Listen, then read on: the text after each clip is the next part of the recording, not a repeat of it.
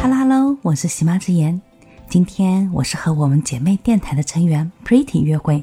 我是我和电商的那些趣事的主理人。我的节目主要讲述的是我们和淘宝的故事，分享我们的点滴趣事。在新的一年里面，希望大家眉目舒展，等春照面，新年快乐哦！我们 Pretty 啊，今年新婚，我呢决定倚老卖老，和他交流一下祖父的心得。嗯，你平常的话有那记账的习惯吗？刚好你问对人了，我今年开始有，以前记一下就没有记了，记一下又没有记了。今年还是听了你之前有跟谁一起录的节目哦，清晨姐姐，嗯，对对对，然后我就默默又下载了，感觉嗯确实是需要的。嗯，那你用的记账软件是哪个？我用的是随手记，现在用的是随手记。哎，和我一样，嗯。这个是我先生推荐给我的。其实我以前啊，嗯，虽然也记账，但是我没有记得那么细。也就是我先生跟我推荐了这个之后，我就突然发现啊，这个随手一记啊，还真是比较实用。就是你每一次花完钱或者是当天就把它记下来，这个其实有一个很好的作用。呃，是什么呢？我悄悄告诉你，这是我解决焦虑的一个秘诀。之前你不是说吗？觉得说自己现在没有在做淘宝了。如果说做这个咖啡厅，你可能会焦虑之后的这个金钱的一个计划嘛？啊，对，啊。但是你用了随手记之后，会帮你减轻你的焦虑。为什么？因为你会知道你真正需要用到的钱到底是多少。像我是被这个随手记带领着，慢慢的变得抠搜。哎，那我想问一下，就是，嗯，你好像收到钱，你会记进去吗？红包啊这些，你也会记进，还是还是只记你花出去的钱？我是不记的，为什么呢？因为我的这个进账是很很少的，我的进账每个月是固定的。比方说，我收到的房租，但是如果说我今天开始工作赚钱了，那我肯定就会记上，因为那个是有浮动的。嗯啊，那我也。要调整的，我就很疑惑。我悄悄跟你说，为什么不记的原因是不要让先生看到，原来我有钱。我这个只有我一个人知道，我没有把他拉进去。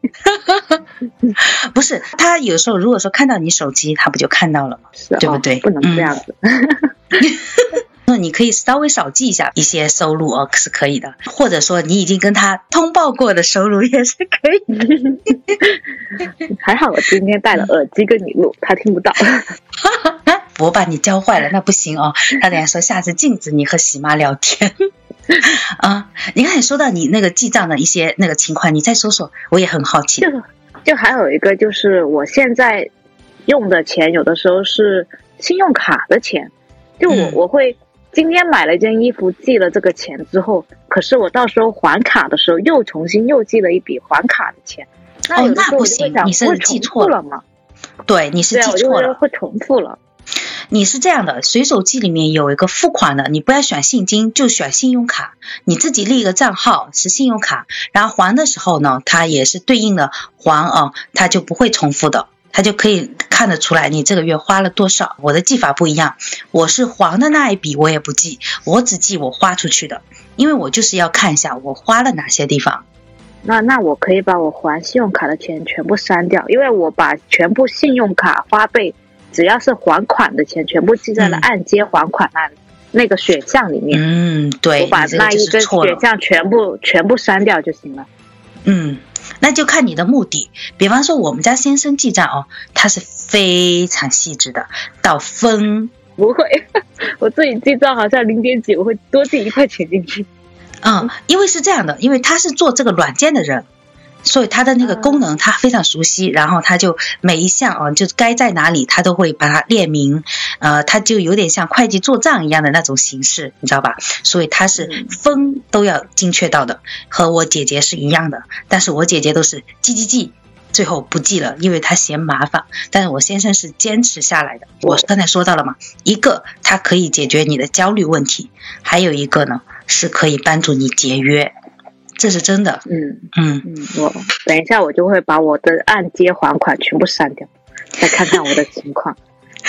对呀、你如果把它重复记上了，因为你就会搞不清楚自己到底花了哪些钱。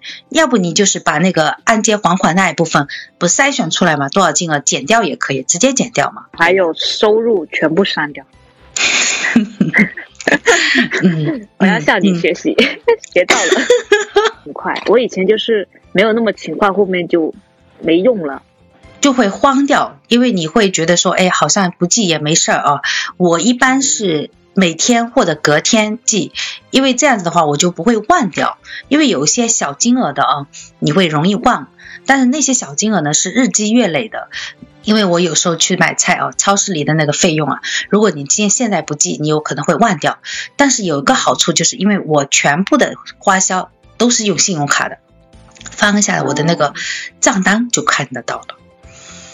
差不多，我那我跟你差不多。我现在记的，我现在记都是因为我要记咖啡厅的，因为我还没有登记到本子上，我现在用这个软件记的。嗯嗯，那另一个账本，那个账本它在，那个 另一个账本它不在。嗯嗯，那个不一样，那个必须是收入支出全部明呃清清楚楚的，然后对对对呃你一定不能跟家里的这个账本混在一起，这样子的话呢，会你会记得不准确。嗯对，嗯，所以咖啡要记咖啡厅，我就顺便把我平时自己的开销也记了记。哎，这这收获还是还是很大哦，才开始了两个月是吧？八月份开始的，因为我那时候开始弄咖啡厅，但是我自己、哦我那时候没有特别记自己的，嗯嗯嗯，主要就是记咖啡厅。后面就听完之后，感觉嗯，确实要记一下，然后就把它认真重新删掉，重新记。嗯嗯嗯，为什么我今天特别想要聊这个记账软件啊？是因为它和我们这个理财有道或者败家有道是特别有关系的。因为你只有知道你花在哪些地方，你才会想着说，哎，我应该怎么花好这笔钱。如果你都不记账啊，你就会没有这个概念，没有这个数据上的一个给你的一个直观感受。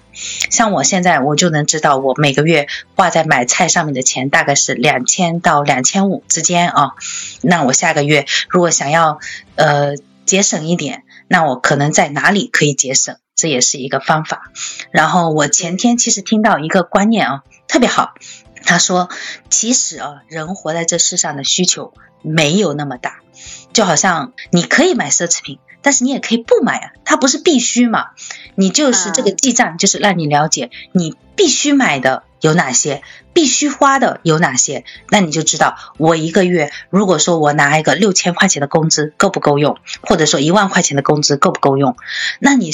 不一定一定要争取说我要找一个两万块钱的工资的那个工作，不要给自己那么大压力，因为现在他说好多人的那种焦虑啊，都是来自于自己觉得自己不够，不够那个钱不够。对，他说这个压力都是我们自己给自己的。就是像我之前说的，我的我的钱是刚刚好用，就嗯一点的钱用来还理财，一点的钱用来保险，嗯，然后剩下的钱信用卡花呗，然后嗯刚好全没了。你的这个呃理财是你每个月要交一笔钱是吧？